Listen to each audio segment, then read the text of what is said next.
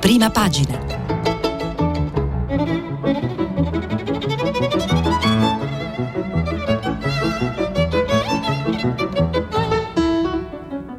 Questa settimana i giornali sono letti e commentati da Stefano Feltri, direttore del quotidiano Domani.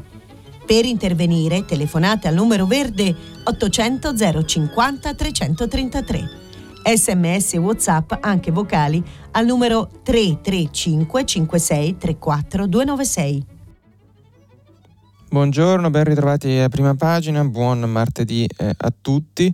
Come era inevitabile continua l'onda del, delle violenze alla CGL, della manifestazione di sabato qui a Roma con tutto lo strascico politico delle reazioni, quindi il dibattito è bisogna sciogliere o no Forza Nuova, bisogna andare o no in piazza a fianco della CGL, eh, quali sono i legami tra questi movimenti, tra questi partitini estremi di destra e la destra, diciamo così, istituzionale di Lega e Fratelli d'Italia, in particolare Fratelli d'Italia, che è quella diciamo più riconducibile dal punto di vista culturale a quella stessa matrice. E, mh, mm, non voglio rifilarvi tutta la rassegna stampa su questo, ma inevitabilmente una grossa parte sarà su questo argomento. Cominciamo dalla prima pagina del manifesto, che è quello come sempre che ha una notevole capacità di sintesi nei titoli, sceglie questo, nessun silenzio. Eh, c'è la foto di Mario Draghi che abbraccia eh, Maurizio Landini. Ieri Draghi è andato alla sede della CGL, quella devastata dai, dai fascisti e dai no pass, no vax eh, e tutto il resto e ha dato una diciamo, non scontata manifestazione di solidarietà esplicita proprio al simbolo che i, violenti avevano scelto di attaccare come diciamo boh, non si capisce poi neanche bene come cosa perché la CGL non, diciamo, se ha espresso posizioni sul Green Pass le ha espresse più vicine a quelle dei manifestanti contestando l'obbligo sia pure per ragioni diverse, ma contestando l'obbligo per i lavoratori, non, non, certo, diciamo, non è stata certo impegnata sul fronte della linea durissima. Ecco. Eh, quindi il manifesto titola Nessun silenzio, la sintesi sotto è questa, i sindacati scelgono Piazza San Giovanni per la manifestazione antifascista di sabato, la destra attacca, c'è il silenzio elettorale. Draghi nella sede della CGL assaltata dagli squadristi abbraccia Landini e promette di considerare lo scioglimento di Forza Nuova. Adesso su questa questione dello scioglimento ci torniamo perché è ovviamente uno dei temi politici della giornata. Il Fatto Quotidiano con Vincenzo Bisbiglia e Alessandro Mantovani eh, fornisce qualche elemento in più per capire cosa è successo davvero sabato. Si dà conto di, um, di un'ordinanza per eh, il testo di, di un'ordinanza di provvedimenti restrittivi emessa ieri per i primi cinque fermati nella giornata di sabato, nella notte tra sabato e domenica, e si legge che in questa ordinanza che alcuni manifestanti avevano intenzione di raggiungere i palazzi del potere, circa 1500 persone. Eh, Corradetti, che è uno di questi fermati, in particolare faceva parte di un gruppo composto da 50 persone che aveva avuto un ruolo decisivo nel creare criticità e eh, per produrre violenti scontri ed era anche tra le prime file di coloro che all'altezza del Parlamento fronteggiavano le forze di polizia per raggiungere la Camera dei Deputati. E, ehm, mh, poi viene dato conto del fatto che c'è stata probabilmente davvero una sottovalutazione da parte delle forze dell'ordine perché scrivono Bisbiglia e Mantovani sul Fatto Quotidiano che si attendevano 3.000 persone come nei sabati precedenti quando appunto le manifestazioni Novax e No Pass erano state una cosa poco più che folcloristica. E ehm, nessuno si è accorto per tempo che buona parte dei manifestanti, compresi Castellino che è questo diciamo coordinatore più violento del... Um, di questi movimenti e che era sorvegliato speciale, Fiore, Aronica e altri pregiudicati, la Piazza del Popolo avevano risalito il Pincio, che è un colle sopra Piazza del Popolo, per poi sfondare cordoni di polizia troppo esigui e raggiungere prima la CGL, poi i dintorni di Palazzo Chigi e Montecitorio, ma soprattutto invece che 3.000 persone sono, ce n'erano tra le 15 e le 20.000. Quindi una sottovalutazione c'è probabilmente stata, mm, vi risparmio tutti gli articoli che dicono eh, la Morgese protesta, la Morgese sotto accusa, la Morgese di qua, la Morgese di là. È chiaro che la ministra dell'interno si trova un po' a fare da eh, capo espiatorio, però ormai la, diciamo, la, questione ha un po' trasceso la, la, dinamica dei fatti specifica di sabato e la scelta o l'impreparazione delle forze dell'ordine che ha portato sostanzialmente a lasciar fare i violenti che assaltavano la CGL ed è diventata tutta una questione molto politica. Il Corriere della Sera, pagina 5, mh, fa questo titolo, Fratelli d'Italia antidemocratico, un caso alle parole di, del PD Provenzano. Provenzano è Peppe Provenzano che è vice segretario del Partito Democratico, espressione dell'area diciamo più di sinistra tradizionale, post-comunista della, della galassia PD e la sua, quello che ha fatto, scrive Adriana Logroscino sul Corriere, è aver fatto un tweet in cui ha detto l'ambiguità di Meloni, di Giorgia Meloni, la pone fuori dall'arco democratico e repubblicano. Questo suscita una lunga serie di reazioni, eh, incluso un post di Matteo Salvini su, su, Instagram, mi pare, che sostanzialmente dice, beh, Letta che cosa ha da dire su questo, cosa ne pensa, Letta è d'accordo o no? E allora Letta risponde alla, mm, a questa provocazione di Salvini in un, in un colloquio con la stampa, che se capisco bene è la trascrizione di un colloquio video con il direttore della stampa Massimo Giannini. E sostanzialmente vi leggo solo una risposta di questa lunga conversazione di più di una pagina e mm, la domanda è in realtà insomma, come spiegato dal costituzionalista Clementi sulla stampa il governo può procedere subito allo scioglimento con un decreto lo scioglimento di Forza Nuova eh, Letta dice sì, quella è la strada da seguire, chiediamo al Presidente Draghi di farlo, ma noi abbiamo presentato eh, questa mozione, cioè una mozione parlamentare, perché sia importante per il governo avere un ampio sostegno parlamentare rispetto a queste decisioni. Deve esserci sarebbe incomprensibile se non ci fosse. Quindi diciamo Letta rivendica la linea eh, più dura su questa, eh, su questa vicenda e nel caso specifico su Giorgia Meloni pur senza riferimento diretto a quello che ha detto Provenzano, dice ehm, che insomma, Giorgia Meloni ha detto che non si può parlare di matrice fascista e questa per Letta è una frase infelice, un gravissimo errore che riporta indietro le lancette dell'orologio anche rispetto a un percorso che stava cercando di fare. La matrice è chiarissima, questo è squadrismo fascista e il fatto di non riuscire a condannarlo e punto senza tentennamenti mi fa pensare. E aggiungo che questo non c'entra nulla con il Green Pass o con il malessere sociale, proprio nulla.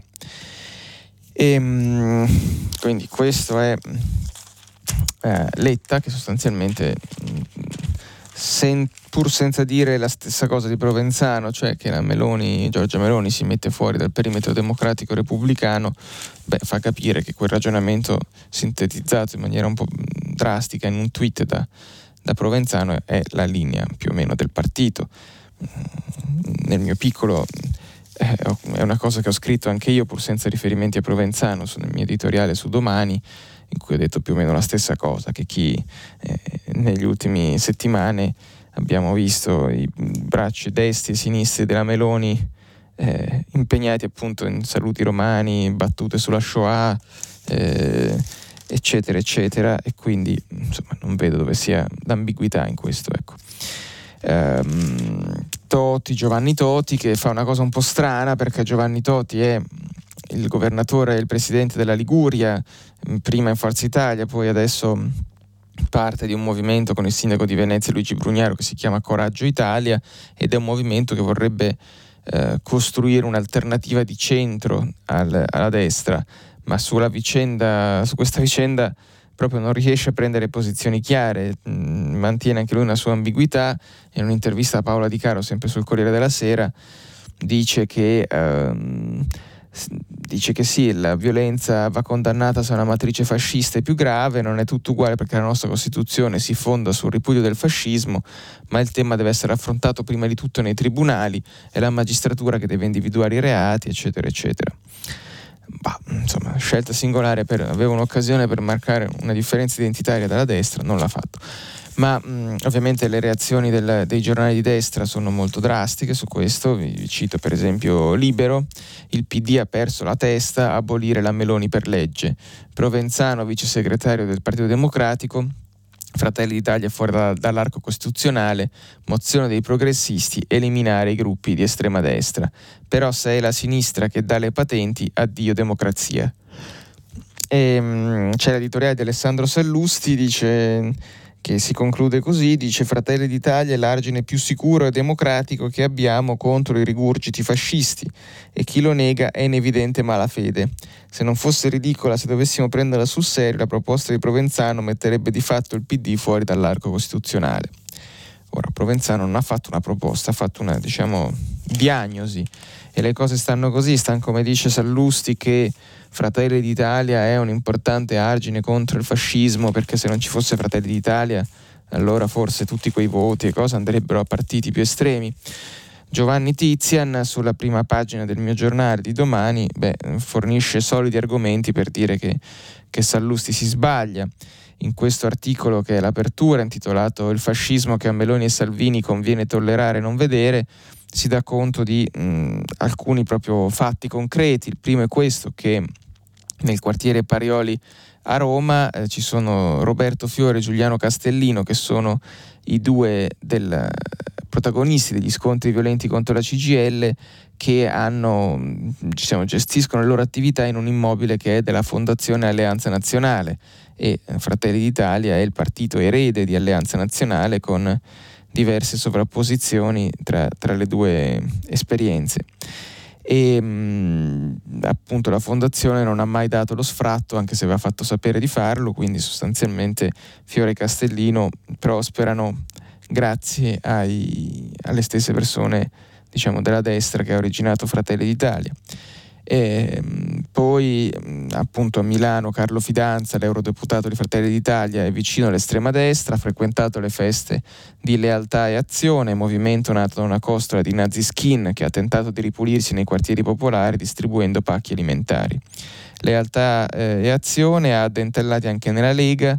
Igor Iezzi, il commissario scelto da Salvini per amministrare la Lega Nord, cioè il vecchio partito sostituito dalla Lega per Salvini Premier, è uno che conosce bene quel mondo, al pari di Massimiliano Bastoni che rivendica la sua estrazione culturale e per dirla con parole sue è orgoglioso di partecipare alle iniziative con i fascisti. Bastoni è consigliere regionale, della, Lega Nord, della Lega in Lombardia, scusate, esponente perciò del partito che governa la regione. La Lega ha poi imbarcato anche un altro dei leader di Lealtà e Azione, Stefano Pavesi. Quando gli chiedevano se si definiva fascista, lui risponde eh, io mi definisco un patriota che ama la sua terra, dei suoi padri e vuole difendere i suoi fratelli aiutando i più poveri e i bisognosi tra i miei compatrioti. Se questo è essere fascista, lo sono. Ecco, questi sono i partiti che, secondo Sallusti, sarebbero l'argine al fascismo, diciamo. Se, sono, diciamo, se questa è l'idea della destra, del centrodestra di antifascismo, beh, eh, stiamo messi bene. Ovviamente il tema però, la linea che suggeriva Sallusti, cioè dire che è un po' la versione contemporanea del vecchio, quella vecchia battuta di Caterina Guzzanti, no? allora le foibe. E, mh, torna, torna su tutti i giornali di destra, per esempio il giornale a pagina 4 dice che c'è una galassia comunista che incita a insorgere ma nessuno si indigna, dai carca ai leninisti tutti contro il Green Pass. Ieri incendiata l'immagine di Draghi e qui si dà conto di un gruppo a Torino di antagonisti che ha dato fuoco a un'immagine del Premier Draghi, a destra una locandina del PMLI, il partito marxista-leninista italiano con sede a Firenze, mm, che ha anche qualche, diciamo, non ha ancora imparato a usare Photoshop ed è rimasto fermo agli anni 70 in quanto a iconografia. E vabbè, articolo di Paolo Bracalini che ci dà conto anche del corteo di Milano dei Cobas, insulti alla CGL e a Landini, servi venduti. Diciamo la differenza è che non, percep- non sono noti quantomeno connessioni tra i partiti di centrosinistra e le frange più violente di questi, di questi mondi, diciamo, antagonisti, anarchici, eccetera. Mentre, come abbiamo visto, i contatti tra Fratelli d'Italia, ma anche la Lega e la parte, diciamo, questi movimenti eh, di destra dichiaratamente neofascista sono molteplici il Fatto Quotidiano, mi pare da conto, ricorda anche quando Berlusconi imbarcò nel 2006, se non erro, non ho sotto davanti l'articolo, eh, le liste con dentro appunto anche Roberto Fiore per avere un po' più di voti alle elezioni, quindi c'è un, un contatto proprio mm, storico, tradizionale, strutturale, no? è un'altra cosa. Eh, come mm, diciamo, dietro questo conflitto, questo, questa forte tensione politica, che appunto vedremo come, come, procederà in Parlamento, se ci sarà davvero questa mozione per chiedere al governo di, um, di sciogliere Forza Nuova. Ci sarà perché il PD l'ha, l'ha, depositata, quindi a un certo punto si voterà. E lì vedremo, mh, mm, vedremo cosa succede tra i partiti di centrodestra. Eh, però dicevo, sotto questa faccenda politiche c'è il, la sostanza ed è l'arrivo imminente fra un paio di giorni di quello che qualche giornale chiama il G-Day, cioè il giorno del Green Pass, che non dovrebbe essere niente di che perché insomma siamo quasi tutti vaccinati, ma non tutti.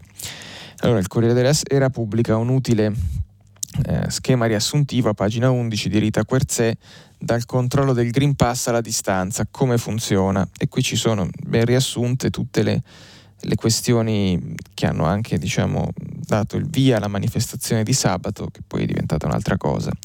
Allora, cosa devono aspettarsi venerdì i lavoratori senza Green Pass? Chi non avesse il Green Pass non potrà lavorare, l'assenza sarà considerata ingiustificata e quindi al dipendente sarà sospeso il pagamento dello stipendio. Non è prevista però una sanzione disciplinare. L'obbligo di Green Pass non si applica a coloro che potranno esibire un certificato medico in cui si spiega che il lavoratore non può essere vaccinato. Le certificazioni possono essere rilasciate dai medici di base e dai servizi vaccinali. Cosa rischia chi entra in azienda senza il pass? Rischia una sanzione che va da 600 a 1500 euro, quindi mh, mm, considerevole sia che entri con un Green Pass falso sia che non dichiari di essere sprovvisto, visto che mh, mm, i controlli possono essere anche a campione. E che succede se al datore di lavoro che non controlla? Il datore di lavoro dovrebbe prendersi questa app, quella verifica C19, eh, controllare le persone e qui però c'è uno dei problemi, cioè il datore di lavoro non può conoscere i presupposti, vaccino, guarigione dal Covid o tampone che stanno dietro il rilascio della certificazione né la relativa scadenza. Non è consentito richiedere copia delle certificazioni. Questo spiega bene Rita Querzè, aggiungo io un commento. Questo rende tutta questa complessa architettura piena di molti buchi perché in teoria se uno, green, se uno non è vaccinato, ha fatto il Green Pass, perché ha un tampone valido, eh, il tampone può scadere dopo le 48 ore. Le 48 ore possono arrivare a scadenza in qualunque momento della giornata, quindi in teoria uno che entra al lavoro alle 9 del mattino con un Green Pass valido perché ha fatto un tampone eh, 47 ore prima, alle 10 del mattino già sarebbe fuori regola perché il suo Green Pass non è più valido, ma questo il datore di lavoro non lo può sapere eh, non lo può neanche chiedere e se per caso ci fosse un controllo alle 5 del pomeriggio eh, verrebbero tutti sanzionati. Questa è una delle, de, de, delle falle in, questa, in, questo sistema e, mm, e, tanto che appunto si parla del fatto di un, di un ulteriore decreto per correggere gli aspetti di privacy. Poi c'è un dettaglio che mm, se volete potete approfondire su Sole 24 ore dove si dice che eh, qualora l'azienda decidesse di pagare i tamponi al lavoratore Novax che non si vuole vaccinare o che non si può vaccinare, quei, tam- quei tamponi verrebbero tassati come benefit, perché di fatto sono un benefit pagato al, al lavoratore. Insomma, vedete, ufficio complicazioni affari semplici, basterebbe farsi il vaccino, ma no, dobbiamo costruire un, un livello. E poi dopo ci lamenteremo della burocrazia, diciamo, ce la siamo meritata in questo caso, anzi ve la siete meritata, visto che io come l'80% di quelli che potevano, anzi quasi il 90%, mi sono vaccinato. E, ehm, allora, Green Pass, 3 milioni di lavoratori scoperti, pubblico impiego a rischio paralisi, come vedete di gente non vaccinata sembra che ce ne sia, questo è un titolo un po' allarmistico di Repubblica che in questi giorni ha dei titoli che sembrano veramente uno mh, peggio dell'altro in termini di, come dire, se volete mettervi un po' d'ansia, sfogliate Repubblica al mattino, cioè eh, la pagina precedente c'era la chat dei no pass, mandiamo avanti anziani e bambini, blocchiamo le strade, portatevi le coperte e così via. Comunque, torniamo alla questione del, di quanta gente non ha il Green Pass. C'è questo articolo di eh, Valentina Conte e Alessandra Ziniti che, che dice sostanzialmente che ehm, non si sa bene quanti dei 3,3 milioni di lavoratori senza vaccino riusciranno a procurarsi in tempo un Green Pass da tampone, perché ci sono appunto anal- laboratori di analisi, farmacie, eccetera, che saranno prese d'assedio in teoria, a meno che questa gente non scelga di stare a casa. Il ministro della funzione pubblica Renato Brunetta dice che eh, stima che siano 250.000 i dipendenti pubblici non vaccinati ma vaccinabili, ovvero senza esenzioni certificate dai medici. Un numero preciso sceso in un mese di 50.000 unità, in seguito alla legge che introduce l'obbligo di pass. Vedremo, non è un dibattito proprio appassionantissimo, ma da qua a venerdì ci accompagnerà. Poi sabato magari vi racconteremo com'è andata, se, se ci saranno già i dati.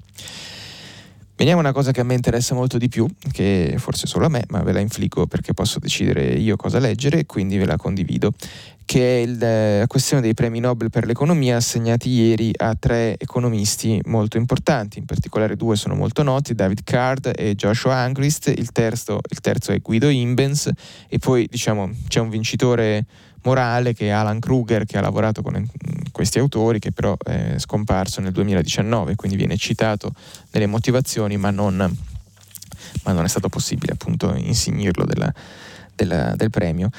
Mm, Tito Boeri e Roberto Perotti su Repubblica mm, si concentrano su un aspetto, cioè sul perché serve il salario minimo. E si concentrano su questo perché uno dei contributi fondamentali di David Card, insegnito appunto del premio Nobel con Angrist e Imbens, leggo dal loro articolo su Repubblica, riguarda gli effetti del salario minimo sull'occupazione. Con Alan Kruger nel 1994 Card ottenne un risultato che allora fece scalpore e suscitò molte controversie. L'aumento del salario minimo nel New Jersey aveva aumentato l'occupazione. Studi successivi hanno raggiunto conclusioni simili in contesti diversi con salari minimi bassi. La possibile spiegazione è che quando i datori di lavoro hanno un forte potere contrattuale nei confronti dei lavoratori, impongono loro salari molto bassi che rendono poco conveniente lavorare. Un salario un po' più alto in questi casi aumenta anziché ridurre l'occupazione. Il nostro mercato del lavoro permette anche paghe di 2 euro all'ora e attribuisce un forte potere contrattuale ai datori di lavoro nei confronti di donne, giovani immigrati e lavoratori con contratti precari. Un lavoratore può in linea di principio cambiare datore di lavoro, ma questo è difficile se il nuovo lavoro è lontano da casa e bisogna prendersi cura dei figli e se le assunzioni sono concentrate in poche imprese. Inoltre, in un numero sorprendente di casi, i contratti di lavoro contemplano clausole che impediscono di passare alla concorrenza. Il risultato è che la povertà fra chi lavora è molto estesa. Quasi un terzo di chi ha avuto almeno un reddito da lavoro negli ultimi 12 mesi è sotto la linea di povertà Istat. Per tutti questi motivi anche in Italia abbiamo bisogno di un salario minimo. Esiste in tutti gli altri paesi OXE, a eccezione di Austria e paesi nordici fortemente sindacalizzati. Se fissata a un livello ragionevole tra il 40 e il 50% delle retribuzioni mediane, cioè eh, quelle, che, quelle, che, coprono la metà dei lavoratori, come avviene in molti altri paesi europei, potrebbe aumentare sia i salari sia l'occupazione. E, ehm, mh, poi analizzano Boeri e Perotti le obiezioni standard, cioè dicono quella di Confindustria, di Carlo Bonomi, che dice mh, che mh, i datori di lavoro non lo vogliono perché limita il potere contrattuale e dicono che il salario minimo c'è già, cioè sono i contratti collettivi nazionali di categoria, il che è vero, ma eh, aggiungono Beri e Perotti, il salario minimo serve proprio a tutelare chi rimane scoperto da quei contratti, chi, che hanno maglie diciamo, a volte larghe e lasciano fuori alcuni soggetti particolarmente fragili. E poi ovviamente alla fine dell'articolo dicono che un intervento di questo genere dovrebbe spingere a un ripensamento anche del reddito di cittadinanza che al, al sud è pari quasi eh, al reddito mediano di coloro che lavorano. Questo lo traduco, loro danno un po' per scontato, ma vuol dire che eh, se c'è un sussidio antipovertà così alto non ci sono incentivi a lavorare e quindi un salario minimo è inefficiente perché Mm, se uno prende, diciamo semplificando, eh, 700 euro al mese per, eh, come sussidio e il salario minimo gliene garantisce diciamo 350, ovviamente non, non fa una cosa controproducente come andare a lavorare. È un po' più complicato di così, ma questo è in estrema sintesi il ragionamento, cioè salario minimo e sussidi antipovertà dovrebbero tenere conto di qual è il mercato del lavoro locale. Comunque, discorso lungo, se volete ci torniamo. C'è un bell'articolo che vi segnalo anche dal foglio di Andrea Garnero, che è il massimo esperto di salario minimo, è un, è un economista dell'Ocse, e, e, lui sottolinea l'altro aspetto cruciale di questo Nobel per l'economia, che è eh, soprattutto un premio ai dati e alla valutazione delle politiche pubbliche, parole che restano tra lo sconosciuto e l'abusato nel nostro paese. Tutte le leggi italiane vengono accompagnate da un'analisi di, dell'impatto della regolazione per valutare l'impatto atteso delle opzioni di intervento considerate. Raramente però questa analisi corrisponde a un'analisi davvero sostanziale, ancora più raramente ne segue una solida analisi ex post. Questo, spiega Garnero, sarebbe importante per capire qual è l'effetto delle politiche che si introducono. Eh, per esempio, appunto, David Card, uno dei vincitori del Nobel, ha provato che nonostante l'arrivo di 125.000 esuli cubani sulle coste della Florida, i salari di Miami nel 1980 non diminuirono e la disoccupazione non aumentò rispetto a quello che succedeva nelle altre città americane. Ecco, capite che avere questo tipo di informazioni stronca alla radice eh, dibattiti impressionistici come appunto ci rubano il lavoro oppure il reddito di cittadinanza eh, non, non, fa lavorare, cioè sono tutte cose che per essere diciamo legittime come posizioni vanno contestualizzate, vanno analizzate, studiate con i dati. Eh, poi ieri mi sono letto tutto su, sui Nobel, ho scritto anch'io, se volete dopo ci torniamo, ma credo che appassioni più me che voi.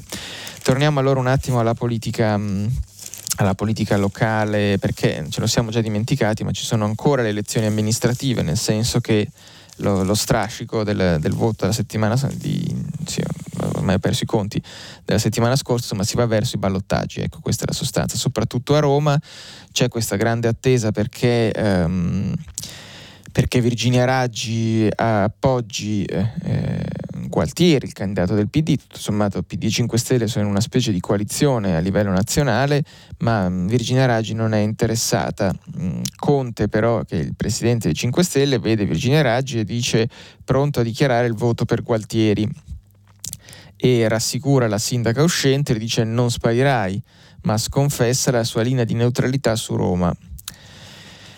E, mh, mm, pare appunto che Virginia Raggi abbia ambizioni di diventare vicepresidente forse del, dei 5 Stelle o comunque avere un ruolo di primo piano nella nuova architettura del movimento, che poi non si sa bene quando, arriverà, quando sarà definita, visto che gli famosi stati generali che dovevano rilanciarlo mi pare fossero di febbraio 2021, qualcosa così.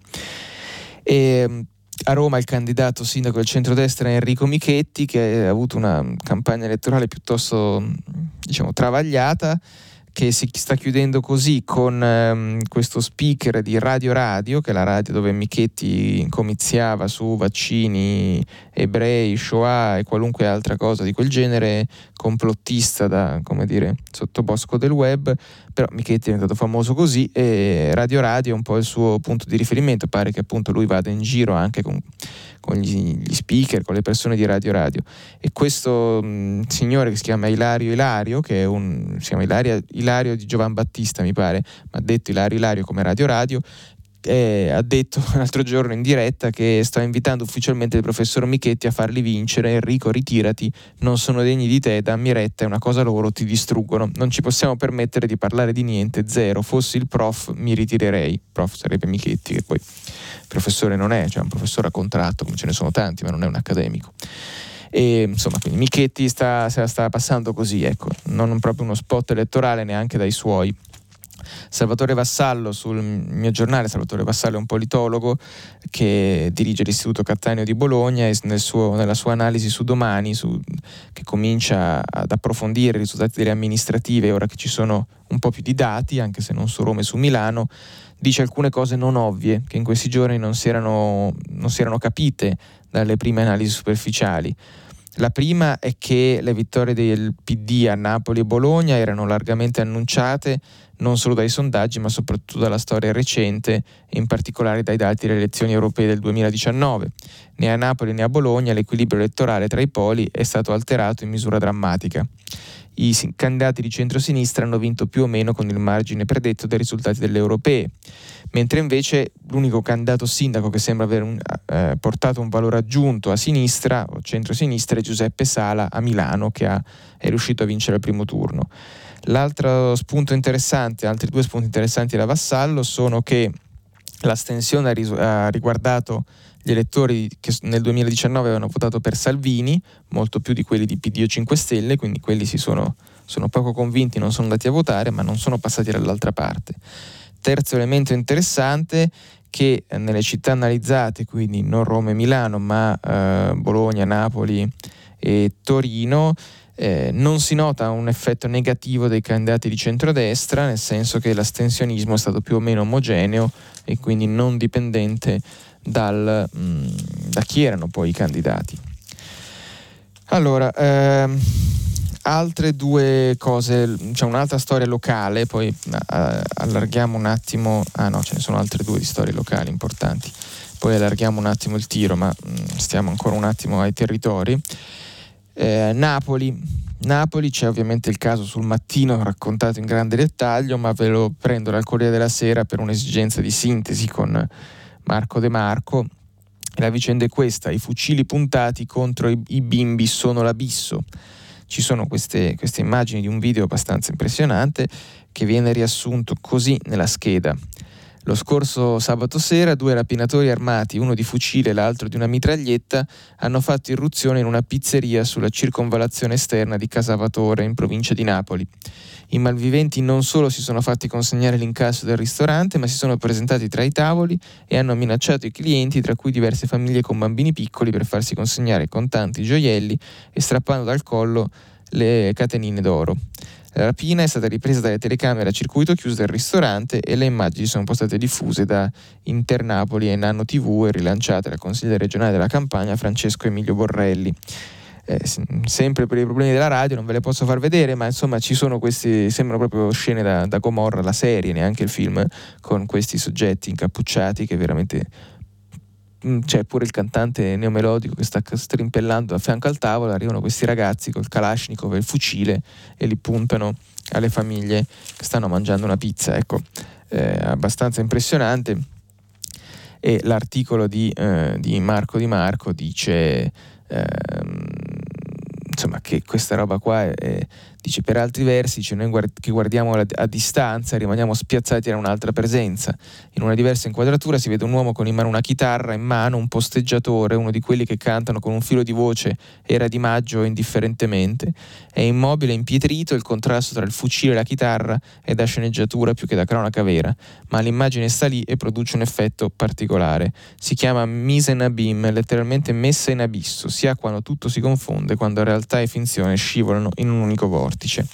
E forse sì, abbiamo visto così tante puntate di, di Gomorra che queste cose ci sembrano perfino quasi familiari e non riusciamo bene a separare la realtà da, dalla fiction ormai. E per la serie notizie che diciamo bisogna leggere, anche se ovviamente non fanno molto, molto, piacere per chi ha seguito questa vicenda con un minimo di partecipazione, quella di Mimmo Lucano, il, l'ex sindaco di Riace, che è stato condannato in primo grado a 13 anni di carcere per una lunga serie di irregolarità nel, nel suo comune intorno all'accoglienza dei migranti. Allora la verità che con, che con Lucano non è mai stata tenera, pubblica un articolo di Fabio Amendolara che ha questo titolo Comprati la camera per i ragazzi, le nuove intercettazioni di Lucano. Il sindaco di Riace ha sfilato tranquillo la marcia per la pace, ma emergono novità dalla requisitoria del PM sull'utilizzo dei fondi dello SPRAR. Lo SPRAR è un, una delle sigle del sistema dell'accoglienza locale. Anche il figlio di Mimo lo ammonì, papà quei soldi sono per i migranti.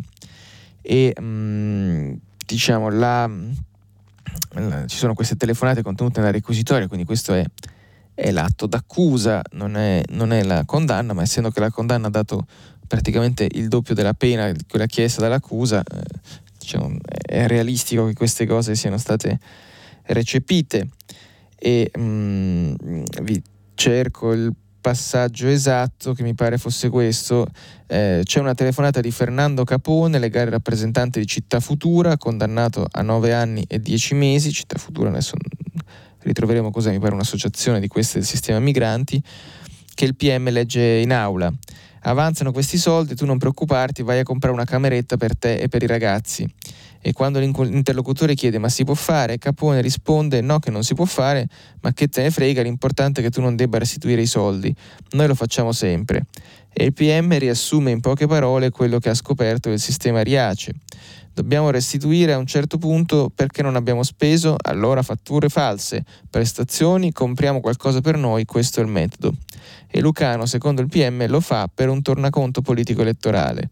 La prova nelle intercettazioni. Lucano conta i voti, dalla famiglia Tornese ci vengono 70-80 voti, la Taverniti si prende i soldi ma non posso allontanarla perché mi porta 20 voti, a me è la politica che mi tiene. Questo è il virgolettato di Lucano. Ma probabilmente c'era pure qualche tornaconto economico, questo invece è il commento della verità, che poi continua al fatto che questo Capone avrebbe avuto mm, come presidente dell'associazione 10.000 euro e, Luca, e chiede a Lucano ma me li date veramente? E Lucano risponde sì te li diamo ma poi ce li restituisci. E così via insomma diciamo tutto questo conferma sicuramente quello che sapevamo della vicenda Lucano cioè una gestione molto diciamo così pasticciata del sistema dell'accoglienza. Eh, poi i difensori di Lucano e lui medesimo dicono che era per come dire aggirare i limiti e i vincoli della burocrazia e ottenere risultati i suoi detrattori, eh, che però sono stati diciamo, gratificati dalla sentenza di primo grado, dicono che invece erano reati, peraltro molto gravi. Vabbè, lasciamo un attimo queste cose mm, di politica, guardiamo un'altra cosa che invece è estremamente politica, ma mm, è, va un po' decodificata. È un breve corsivo di Federico Fubini sul Corriere della Sera, Fondo Monetario, guerra su Giorgeva, silenzio europeo. Eh, vi traduco, Fondo Monetario Internazionale, sapete cos'è l'istituzione di Washington che è tradizionalmente guidata da un, da un europeo, in questo caso è la bulgara Cristallina Giorgieva che è un ex commissario europeo appunto e è sotto accusa perché è sospettata quando guidava la Banca Mondiale eh, nel 2018 di avere favorito la Cina nel, nella classifica di competitività il doing business. Ora magari a voi non dice niente, ma questa è un'ossessione per i paesi, soprattutto quelli poco democratici, che devono trovare legittimità dicendo che sono posti attrattivi per gli investimenti. Quindi scalare quella classifica è importantissima. C'era stata una polemica analoga, analoga sul Cile ai tempi di Pinochet e dintorni no non di Pinochet scusate, molto dopo, ma in cui c'erano anche dei, dei sospetti di manipolazioni. Comunque scrive Fubini che il sospetto è che mh, quella graduatoria sia stata falsificata per ragioni politiche ed è un sospetto devastante che diventa un nuovo punto del contendere della rivalità che contrappone sempre più apertamente gli Stati Uniti e la Cina. Dall'amministrazione americana sono arrivati chiari segnali perché Giorgeva si dimetta, dato che la sua credibilità viene considerata perduta. Il Giappone si è schierato con la Casa Bianca anche in chiave anticinese. Formalmente però la dirigente bulgara sarebbe costretta a lasciare solo se gli azionisti del fondo, in rappresentanza del 50%, glielo chiedessero, rendendo così decisiva la posizione dei governi europei. I direttori esecutivi di Germania, Francia e Italia però non seguono la Casa Bianca per ora. Continuano a difendere Giorgieva pur sapendo che ormai è spacciata. Noi europei preferiamo non prendere posizione in quest'alba di guerra fredda. Abbiamo troppo da perdere commercialmente da uno sgarbo a Pechino e del resto temiamo di non avere un candidato pronto per sostituire la bulgara. Aspettiamo che la realtà decida per noi, senza di noi, inevitabilmente alla fine, malgrado noi. Ecco, molto giusta questa analisi di Fubini che ci ricorda come alla fine noi siamo costretti a prendere posizione nella, tra Stati Uniti e Cina praticamente ogni giorno ormai.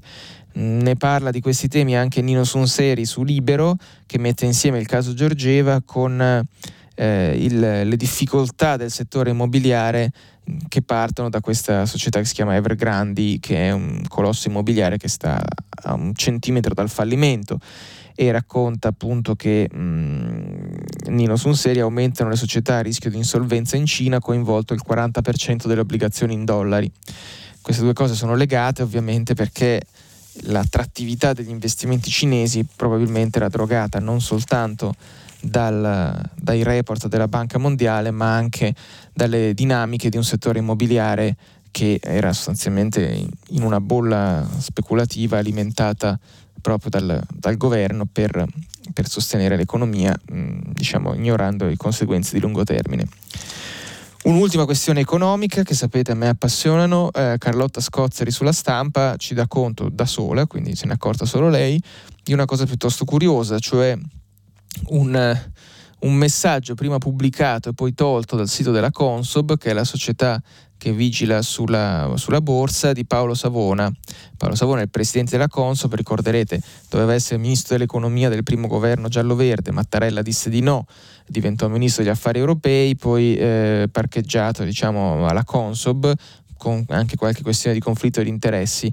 Eh, però Savona dice in questo messaggio che viviamo in un'epoca di dittatura che si manifesta persino nelle vicissitudini della Popolare di Sondrio, che è una banca al centro di alcune, eh, di alcune vicende societarie, in cui in particolare la trasformazione in società per azioni, come previsto nella riforma del 2015. E insomma, Savona mh, mm, pubblica questo messaggio, poi probabilmente si pente, lo toglie, ma ricorda Carlotta Scozzari, non è la prima volta che Savona evoca la dittatura, in un intervento lo aveva già fatto nel febbraio 2019, subito dopo essere stato designato alla Consob, tra le polemiche di una parte del PD che puntava il dito contro il suo ruolo in Euclid LTD, una società con base a Londra, cui fanno capo alcuni fondi di investimento lussemburghesi.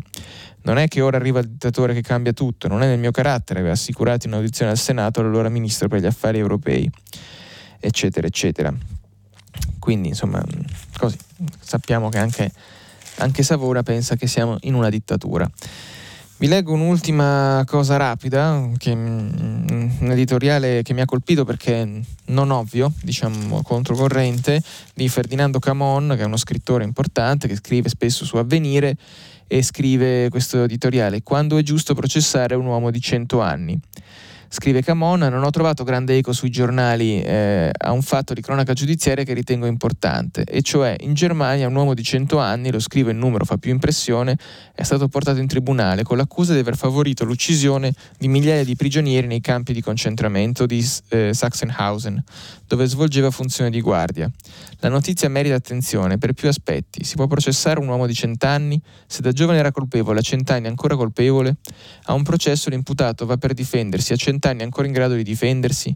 E poi si tratta di fatti avvenuti nella seconda guerra mondiale, finita nel 1945. Che senso ha perseguire nel 2021 fatti del 1945?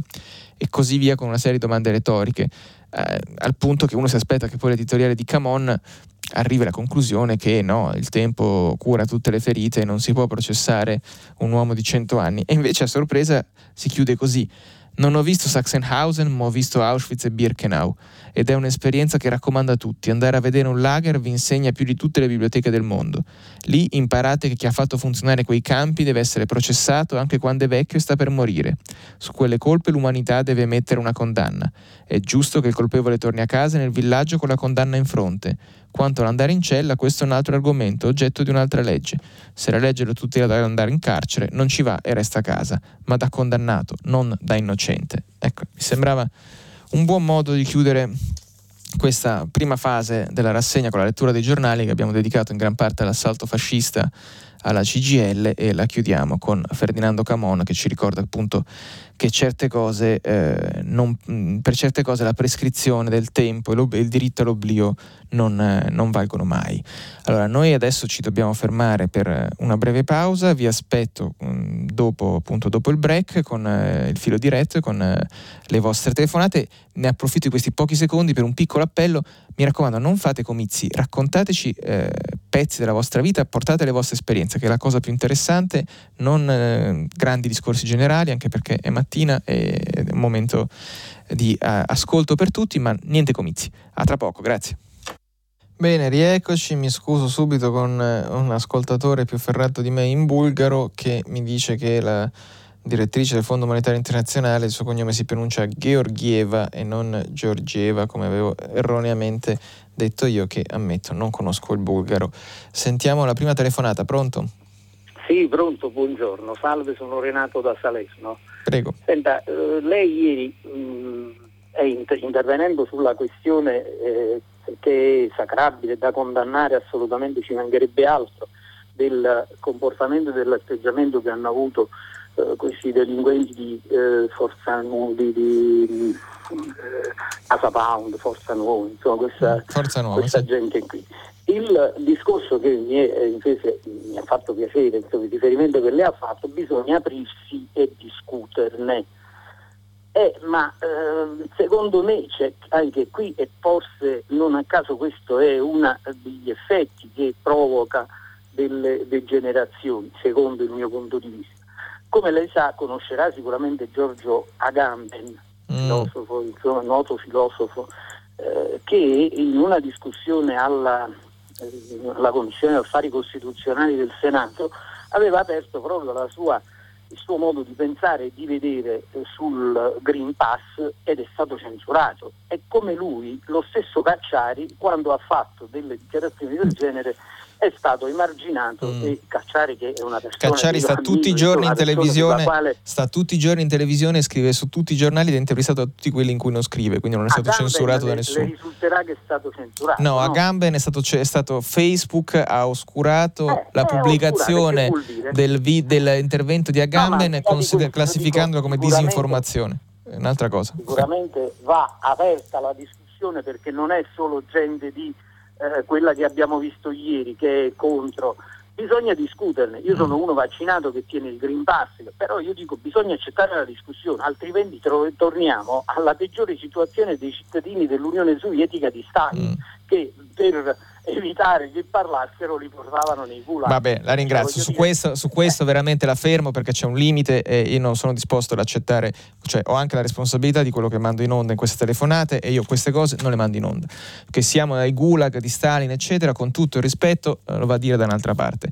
Allora, eh, Agamben e Cacciari hanno avuto tutte le possibilità di esprimere il loro pensiero, l'hanno espresso prima su un sito di studi filosofici, poi l'hanno espresso per giorni sulla stampa e su qualunque altro giornale, quindi hanno avuto ampie occasioni di spiegare, non sanno assolutamente di cosa parlano, hanno dei punti diciamo di principio, di fondo legittimi, per esempio Cacciari pone la questione di quando finisce uno stato di emergenza, come evitare che si finisca nell'emergenza permanente, eccetera, ma eh, purtroppo non sanno di cosa parlano. Quando io ho chiesto a Cacciari da dove arrivavano le sue informazioni, mi ha detto che c'era uno studio dell'Università di Harvard, che neanche sa come si pronuncia, e che aveva letto un'intervista su affaritaliani.it. Questo è il livello di informazione su cui si basano per andare in televisione a legittimare eh, le posizioni di persone che non sono tenute a, a, come loro a parlare in maniera diciamo argomentata e responsabile, eh, stanno abusando della patente di intellettuali che hanno ottenuto per competenze in mh, ambiti che non hanno niente a che fare con quelli di cui stanno commentando adesso. Ora, nessuno di noi giornalisti che si, eh, che si, è trovato in questi due anni a occuparsi di pandemia era un esperto di, eh, di, queste questioni prima, ma come dire, se uno non ne sa niente può mettersi a studiare e capire, oppure può, come dire, eh, eh, sparare diciamo, opinioni da bar in libertà in televisione, alla Camera o altrove. Io penso che le opinioni da bar in questo momento siano pericolose e non abbiano diritto di cittadinanza, ma non perché sono contrario alla, alla libertà di espressione. Mm, le possono scrivere sui loro blog, perfino sui giornali, ma non possono chiedermi di prenderle sul serio se sono eh, opinioni false, basate su dati falsi. È come se io mm, dicessi che ho una mia personale opinione in base alla quale, eh, che ne so, appunto... Mh, mm, boh, bere, ci si ubriaca con l'acqua invece che col vino. Cioè, sì, è un'opinione come un'altra, ma è falsa. E, che, che, devo dire? Non può avere la stessa, la stessa legittimità dell'opinione che dice una cosa invece riscontrata dai dati. Ecco fine della mia, della mia, replica, però veramente i gulag, le cose, cioè un attimo di rispetto anche per chi con le esperienze le ha vissute, attraversate, eccetera. Le iperboli non, non, non vanno bene. Prego, prossima telefonata, pronto? Pronto, buongiorno. Prego. Sono Vincenza Bufacchi, telefono da Rieti e sono la direttrice della CNA territoriale. No comizi, sarò brevissima. Brava, grazie. Allora, eh, lei come me, come molte persone, sono nate in democrazia, no? E forse pensiamo che sia un evento naturale piuttosto che una conquista che va difesa, difesa e coltivata. Ma a parte questa, insomma, questa piccola citazione, ho telefonato per parlare di Green Pass. Allora, la nostra pagina Facebook, appunto, che si chiama CNA Rieti, è stata oggetto di un attacco di, da parte di Novax, No Green Pass, perché appunto diamo notizie corrette alle imprese e, e siamo pro vaccino e pro Green Pass. Detto tutto questo però, eh, le difficoltà ci sono e bisogna insomma, parlarne, non possono essere oscurate da questo dibattito. Allora, le microimprese hanno già difficoltà enormi, è scritto su tutti i giornali, a trovare lavoratori e lavoratrici che siano idraulici, fabbri, falegnami, camerieri, cuochi e potrei continuare all'infinito. Per le imprese con meno di 15 dipendenti la normativa prevede la possibilità di sostituire il lavoratore o la lavoratrice sospesa perché non ha il Green Pass per un periodo massimo di 10 giorni, rinnovabile una sola volta. Qualcuno ci dica, mi dica, dica dove trovare lavoratrici e lavoratori per 10 giorni Mi fermo perché potrei continuare. No, grazie. Ma questi infatti sono due piani completamente diversi, cioè un piano è eh, serve il vaccino sì o no, è pericoloso il vaccino sì o no e quindi è legittimo o no chiedere alla gente di vaccinarsi. E questo è il piano su cui abbiamo l'evidenza scientifica fortissima. Poi c'è il piano della burocrazia e delle scelte di politica sanitaria. E lì la questione è, eh, queste norme sul Green Pass sono state costruite nel modo diciamo, più corretto e razionale? La risposta ovviamente è no, eh, per tante ragioni, ma ce lo stiamo ponendo anche nel mio giornale, dice, ma come facciamo a controllare i Green Pass tutti i giorni? Poi tutti tra noi sappiamo di essere vaccinati, ma non lo possiamo dire all'azienda, cioè, è tutto un po' assurdo. Quindi eh, è chiaro che questo problema non si porrebbe se le persone si fossero vaccinate invece che eh, dire, rivendicare questo diritto a non vaccinarsi, poi non si capisce più neanche bene per quale ragione, per, per, per timore degli effetti collaterali, per timore del, dell'influenza, di, di, avere qualche linea di febbre, non si capisce neanche più bene, ormai questo dibattito è scomparso.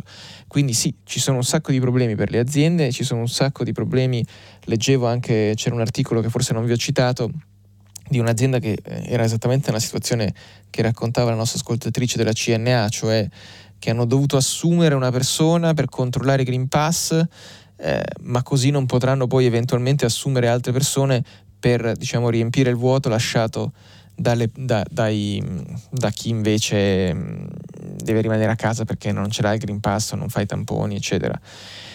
Va detto anche con tutto il, mm, con tutto il diciamo, la comprensione per le complicazioni, siamo in un momento in cui l'economia sta crescendo del 6% su base annua, quindi diciamo se c'è un momento in cui le imprese possono, hanno un minimo di cuscinetto, non tutte ovviamente, ma alcune ce l'hanno eh, in questo momento, quindi speriamo che questa cosa sia temporanea, soprattutto diciamo, almeno una grossa parte si risolve eh, togliendo i problemi di privacy, cioè chi è vaccinato su base volontaria dice io sono vaccinato, questo è il mio certificato vaccinale, eh, ci, ne riparliamo fra sei mesi e così almeno una parte dei problemi si risolve. Mm, mm, altri, alcuni di quelli che dicevano, che diceva la nostra ascoltatrice, invece rimarranno e vedrete che ci sarà un delirio di decreti attuativi, eh, domande e risposte sul sito del governo e tante altre cose. Eh, sentiamo la prossima telefonata. Pronto?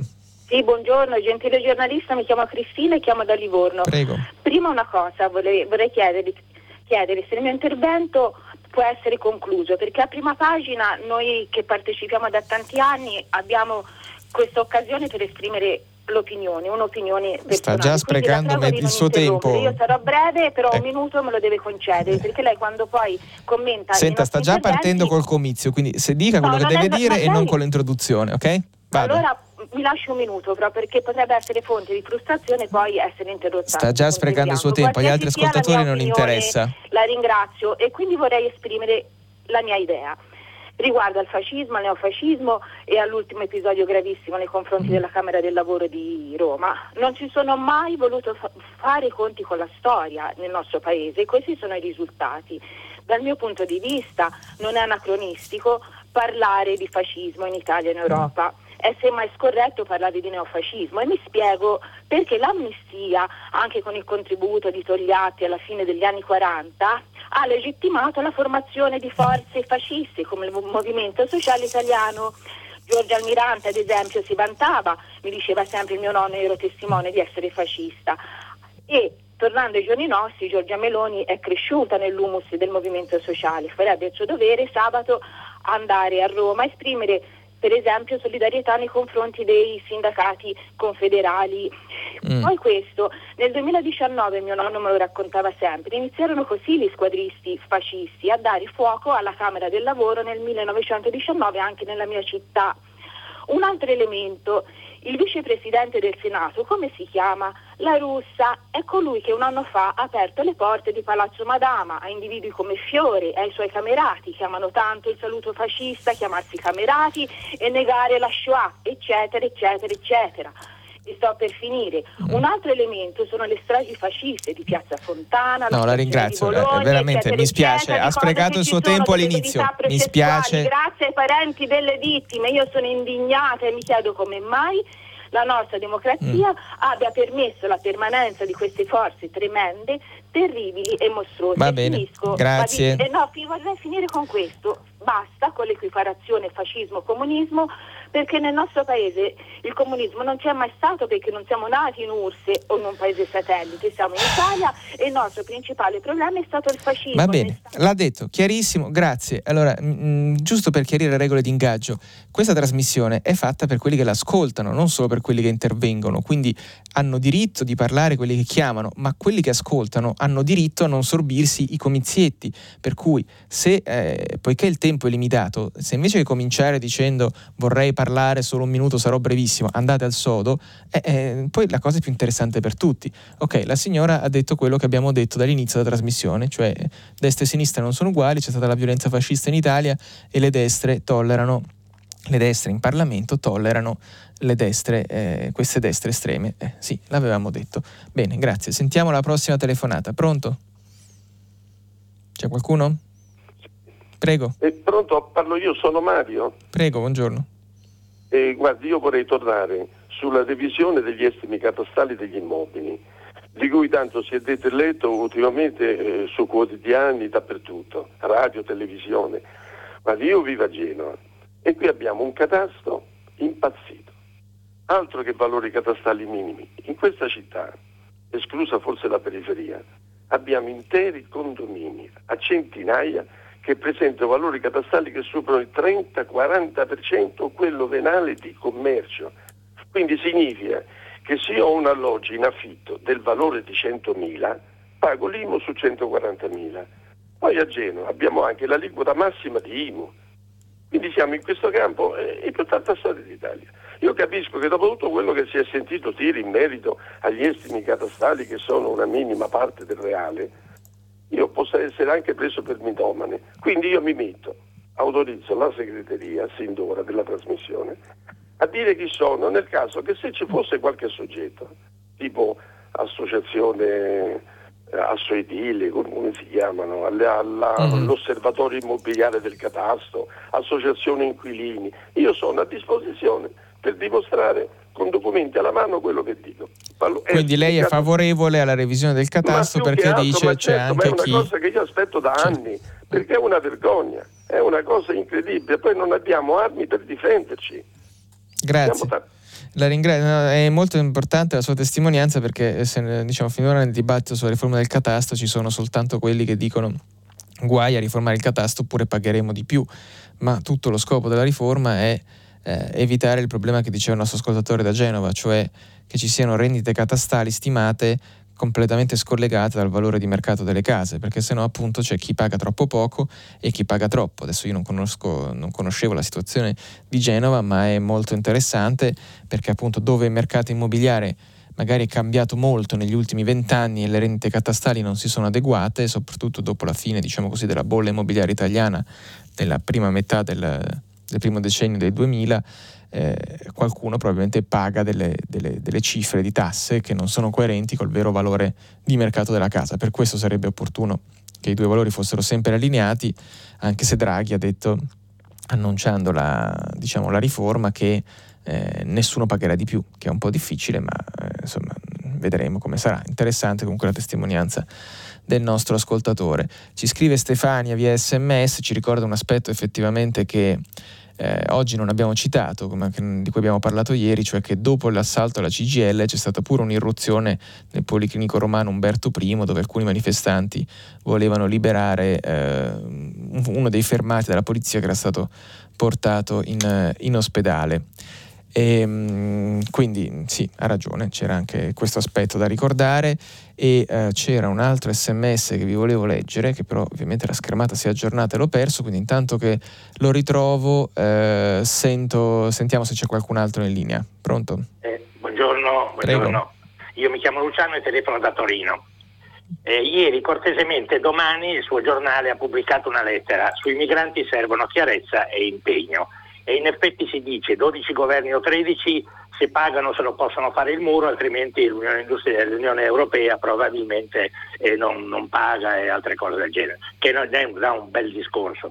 Eh, che leggi abbiamo noi oggi? Che intendimenti ha ad esempio i governi progressisti? Non ne hanno nessuno, ma in Italia i progressisti intellettuali eccetera eccetera parlano nei salotti, parlano del metodo Riace che abbiamo visto come va, ma è tutto cosa eh, buttata lì senza mm. un piano preciso che solo Minniti trattato proprio a pesci in faccia, oppure Salvini dopo con tutte le sue problematiche ha fatto. Allora, qual è il programma, la legge o un qualcosa del genere? Perché qui di leggi ne abbiamo avute tante, turco napolitano per i, sì, sì, i CTP addirittura e poi tutto il resto, Bossi Fini eccetera. Ma oggi come oggi qual è il programma delle forze di sinistra, diciamo pure, per risolvere, per carità di Dio, un problema importantissimo, il problema dell'immigrazione? Altrimenti continuiamo a fare salotto, a parlare di Riace sì, Riace no eh, dalle 13 anni che sono in novità, no, no, ma comunque, eccetera, eccetera. Ecco, quello lì. Quindi perché non si muovono? Vuol dire che non hanno nulla? La benevolenza o la misericordia di Papa Francesco va bene, ma sono cose che non servono praticamente a nulla. Eh. Grazie. Ecco, tutto lì. Grazie, Grazie. No, molto chiaro. Eh, diciamo, l'immigrazione, come tutti i problemi, eh, se avesse una risposta così facile l'avrebbero già trovata tutti, no? Cioè non c'è un, una cosa che si può fare sull'immigrazione. Diciamo che l'approccio dell'Italia tendenzialmente è sperare che le cose in Libia siano abbastanza tranquille da limitare le partenze, eh, evitare che ci siano le barche delle ONG nel Mediterraneo, così se qualcuno affoga almeno non lo vediamo. Questa è un po' la linea seguita negli ultimi anni da quando è stata smantellata l'operazione Mare Nostrum, che oggi Letta rivendica con orgoglio perché la fece il suo governo tra 2013 e 2014, ma poi è stata abbandonata ed era l'idea che fosse una responsabilità collettiva della Marina, della, delle forze militari, eccetera, presidiare il Mediterraneo ed evitare che la gente affogasse. Oggi non è più così, ci sono soltanto pochi volontari, per esempio in questo momento c'è in mare la nave con la Rescue People Saving Humans per cui lavora la figlia di Gino Strada, Cecilia Strada e tanti altri. E mm, non c'è una, una, una bacchetta magica.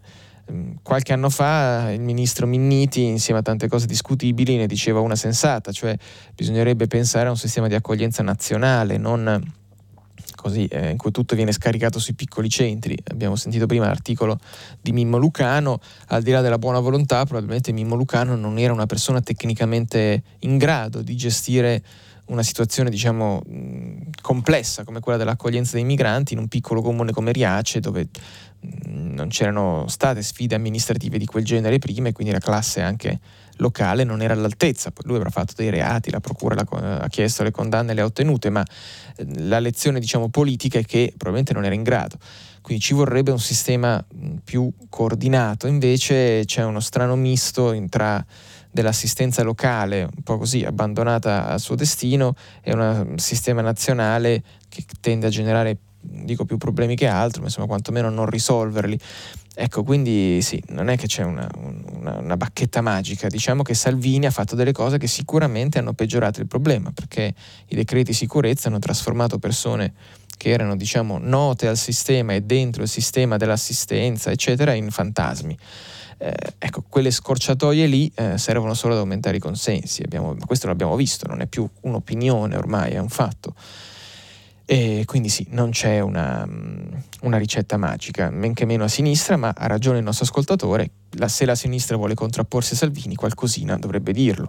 Eh, Enrico Letta aveva proposto di ritornare, di riaprire il dibattito sullo Ius Soli, eh, cioè sulla cittadinanza a chi nasce quantomeno in Italia e poi, come tante altre cose, è passato nel dimenticatoio. Sentiamo la prossima telefonata, pronto? Pronto? Prego. Sono Lorenzo da Bologna. Volevo chiedere, da due giorni che si parla di questo assalto alla sede della CGL, ma il metano è aumentato dal 40% al 120% sulle auto. Eh, no, non ho capito cosa è aumentato, scusi, ho perso una parola. Il metano. Ah, il metano. Okay, sì. ecco, eh, le autostrade sono passate a Cassa Depositi e Prestiti e io non ho visto eh, la diminuzione delle tariffe. E lei pensa che agli italiani interessa più l'assalto alla sede della CGL o che le, le tasse diminuiscono? Mm. Beh, diciamo, se ci sono italiani che dicono basta che mi, ridu- mi, riduciate le tasse, poi non mi interessa se i fascisti assaltano i sindacati o gli ospedali, beh, eh, mi preoccuperei veramente tanto. Ecco. Quindi spero che quelli indifferenti come lei siano veramente una minoranza. Eh, poi sono, c'è il problema dell'energia, c'è il problema della, del, del, del, gas naturale. Mm, non abbiamo letto articoli in questi giorni, ma mi riprometto di farlo nei prossimi giorni che spiegano perché stanno aumentando queste, queste tariffe. E perché è difficile da un certo punto di vista tornare indietro. E per tante ragioni è una anche delle conseguenze del fatto di avere una, una, crescita così forte in tanti paesi del mondo dopo la pandemia che tutti cercano le stesse materie prime per, per produrre. Quindi insomma mh, questo è Sarà, è un tema sicuramente importante, il governo è intervenuto per limitare l'impatto sui sulle persone a reddito più basso, non si può fare per tutti, o quantomeno per farlo bisognerebbe ripensare un po' la struttura della bolletta. Mm, penso che sia un tema che interessi a tanti, penso anche che siano pochi quelli disposti a scambiare 50 eh, o 100 euro di spesa in più annua di metan, di gas, o fossero anche 200, adesso non ho fatto i conti, con eh, la salute della democrazia. Ci sono tanti messaggi che stanno arrivando, diciamo vi risparmio quelli di insulti a me, ma anche quelli di complimenti, quelli di insulti mi sembra che siano un po' di più, ma eh, soprassediamo. Ce n'è uno invece che pone la questione diciamo Andrea da Modena ci scrive avrei due domande perché si parla di immunizzati quando si a proposito dei vaccini sta scrivendo perché si parla di immunizzati quando si tratta dell'inoculazione di un siero a persone che comunque possono ancora essere contagiate ma le mascherine chirurgiche non erano efficaci data la loro capacità di filtraggio a questo SARS-CoV? Allora, stiamo sempre parlando di una situazione in cui il rischio zero non esiste. Quindi eh, l'idea che, eh, che, è un argomento tipico del dibattito, diciamo così, no vax, no, vax, no pass, io leggo tutti i giorni la verità, quindi sono, sono, diciamo, capisco le logiche, eh, l'idea del rischio zero è pericolosa perché se uno pensa che ci sia una soluzione che azzera completamente il rischio è contrario a tutto, il vaccino non va bene, la mascherina non va bene, il distanziamento sociale non va bene perché c'è sempre un po' di pericolo che sembra rendere inutile la misura. Se guardiamo i risultati è molto semplice, chi si vaccina si può infettare perché può diciamo, introdurre nel suo corpo il virus del Covid e questo virus rimane diciamo, operativo per credo qualche ora al massimo. In quel breve lasso di tempo la persona vaccinata può anche addirittura infettarne un'altra, ma poi questo rischio finisce e soprattutto la persona vaccinata non va in ospedale e non muore per il Covid, che mi sembra un dettaglio non da poco, magari a voi non interessa, avete un approccio fatalista alla vita, ma essendo che riguarda anche la vita degli altri a me sembra rilevante. Anche le mascherine chirurgiche servono a ridurre il rischio che qualcuno possa trasmettere il Covid.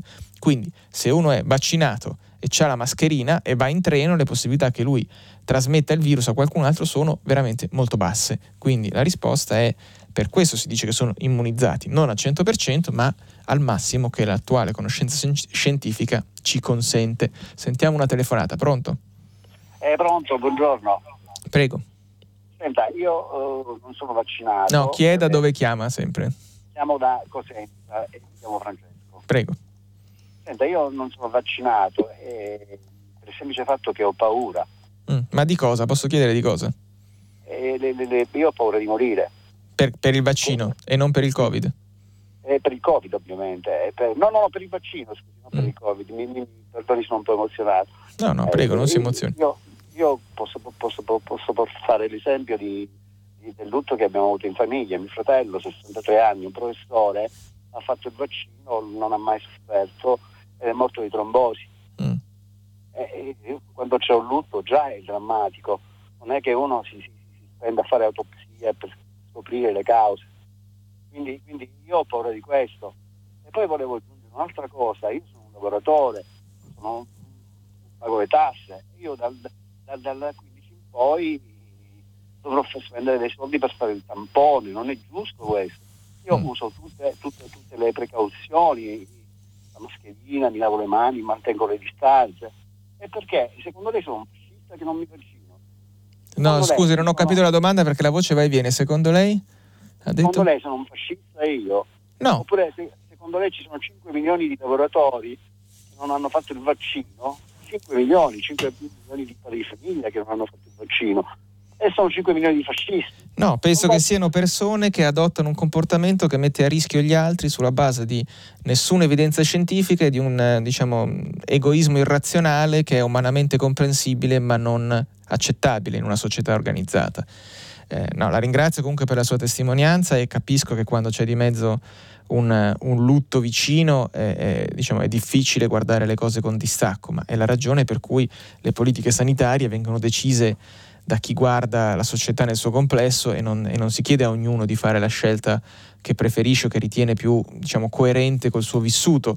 È la solita cosa, no? quelli, quelli, che dicono mio nonno fumava due pacchetti al giorno ed è morto a cent'anni. Sì, ma se poi eh, gli studi scientifici dicono che il fumo uccide, eh, non è che eh, allora uno dice ok, tu puoi fumare dal ristorante perché tuo nonno è morto a cent'anni. Ecco, la stessa cosa col vaccino. Il nostro ascoltatore è un caso interessante, dice un suo stretto familiare è morto di trombosi dopo un vaccino, quindi io non mi vaccino. Ora, eh, ci sono molte persone che muoiono di trombosi ogni anno in Italia.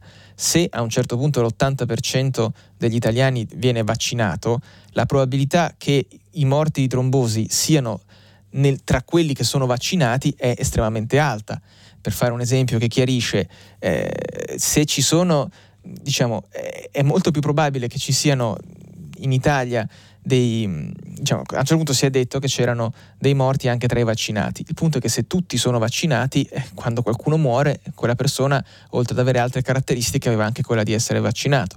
Il nostro ascoltatore non ha nessun elemento, eh, nessun elemento medico per dire che il suo familiare è morto per il vaccino, ma decide di non vaccinarsi.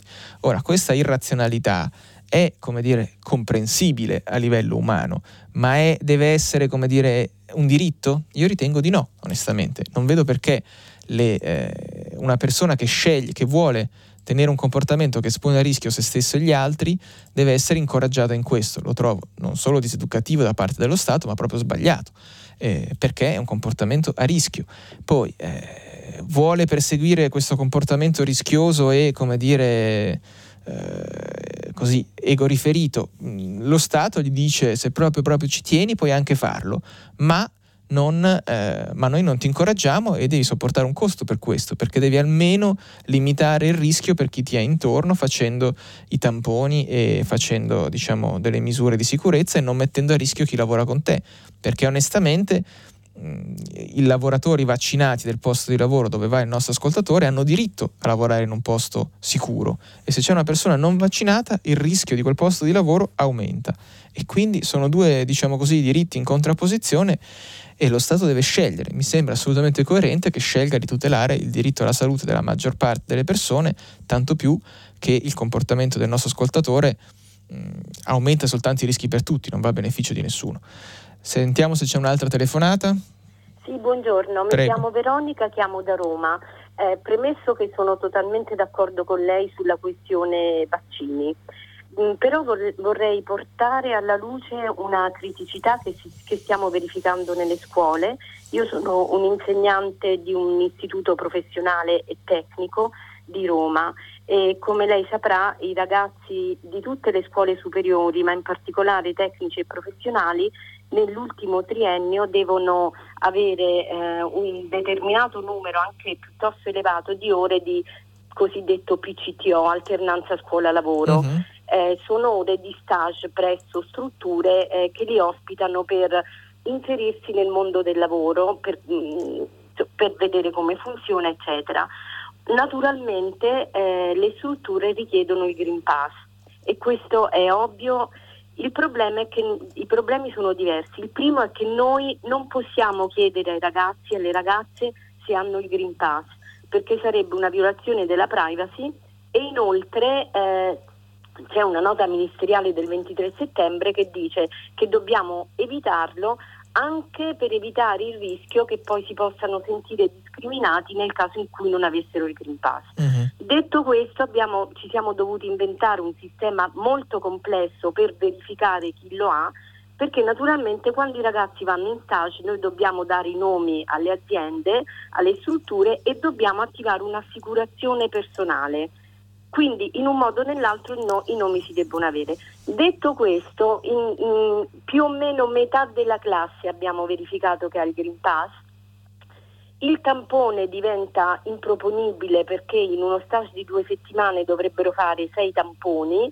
e diventa una spesa di circa 50 euro e ehm, chi rim- a chi rimane in classe noi dobbiamo proporre delle attività di PCTO da fare online o in classe che abbiano lo stesso peso formativo, che mm. chiaramente non esistono, perché eh, ovviamente un'attività fatta in aula davanti a un PC non può avere il valore formativo professionalizzante che ha uno stage fatto in azienda o in una scuola, eccetera. Ecco, io non ho soluzione, volevo soltanto chiedermi come mai nessuno parla di questo problema. Eh, innanzitutto non ne parla il Ministero dell'Istruzione e non è un tema eh, che io ho sentito o visto trattare in nessun ehm, sì. mezzo di comunicazione. Ecco, volevo soltanto portarlo alla luce. Grazie, grazie, molto chiaro. Mm, la, la, questione del perché non se ne parla a me sembra abbastanza chiara, almeno mm, da, come dire, da operatore della comunicazione, perché tutti hanno il terrore del ritorno della didattica a distanza e quindi c'è una specie di tacito patto tra famiglie, scuole e politica che se proprio non ci sono dei problemi giganteschi nella scuola in questo momento dal punto di vista della gestione del, della fase finale della pandemia si cerca di farsi andare bene lo stato dell'arte per timore che la reazione sia sempre di dire allora tutti a casa, allora sospendiamo, perché quello che abbiamo visto in Italia è che la didattica a distanza è stata applicata non tanto dove c'era la situazione più critica in termini di contagi, ma dove c'era la situazione più fragile in termini di capacità amministrativa e di eh, dire, territorio intorno alla scuola. Quindi questa è la ragione del silenzio. Quanto a come risolvere la questione, non lo so. Onestamente, anch'io, come la nostra ascoltatrice, non ho soluzioni di certo. Eh, se dovessimo trovare un filo conduttore tra tante testimonianze che stanno arrivando dalle imprese, dalle scuole e da altri aspetti, c'è una questione privacy eh, da gestire. Cioè stiamo in un contesto in cui il rispetto della privacy impedisce la, mm, diciamo, un'applicazione razionale delle norme che stiamo introducendo. Per cui diciamo, o si sacrifica la privacy o si sacrificano le norme e la sicurezza. Sicurezza e privacy non vanno molto d'accordo. Questo è un, è un dilemma strutturale eh, che, che, in qualche modo bisogna sciogliere. Finora abbiamo cercato di tenere insieme le due cose, ma non, non sta funzionando molto. Sentiamo l'ultima telefonata, se non è troppo lunga. Pronto? Sì, pronto, Prego. buongiorno, io mi chiamo Pina, buongiorno, chiamo da Roma e, e volevo fare una domanda che mi sono posta.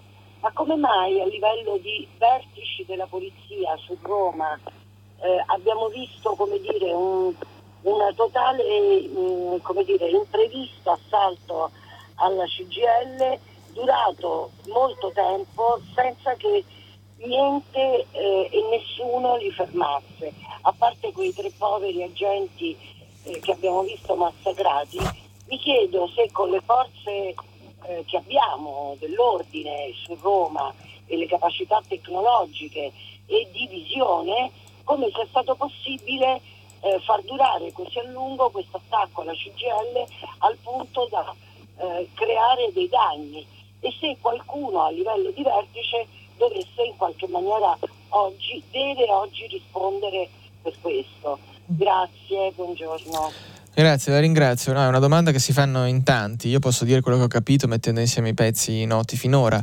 Uno è che ci sono state tantissime manifestazioni no pass, no mask, eccetera, in questi mesi, tutte diciamo irrilevanti. Ricorderete che a un certo punto a inizio settembre avevano gli stessi gruppi Telegram che c'erano dietro le manifestazioni di sabato, avevano detto che avrebbero bloccato i treni, Freccia Rossa, eccetera. Alla fine in stazione c'erano solo i giornalisti e non c'erano i manifestanti.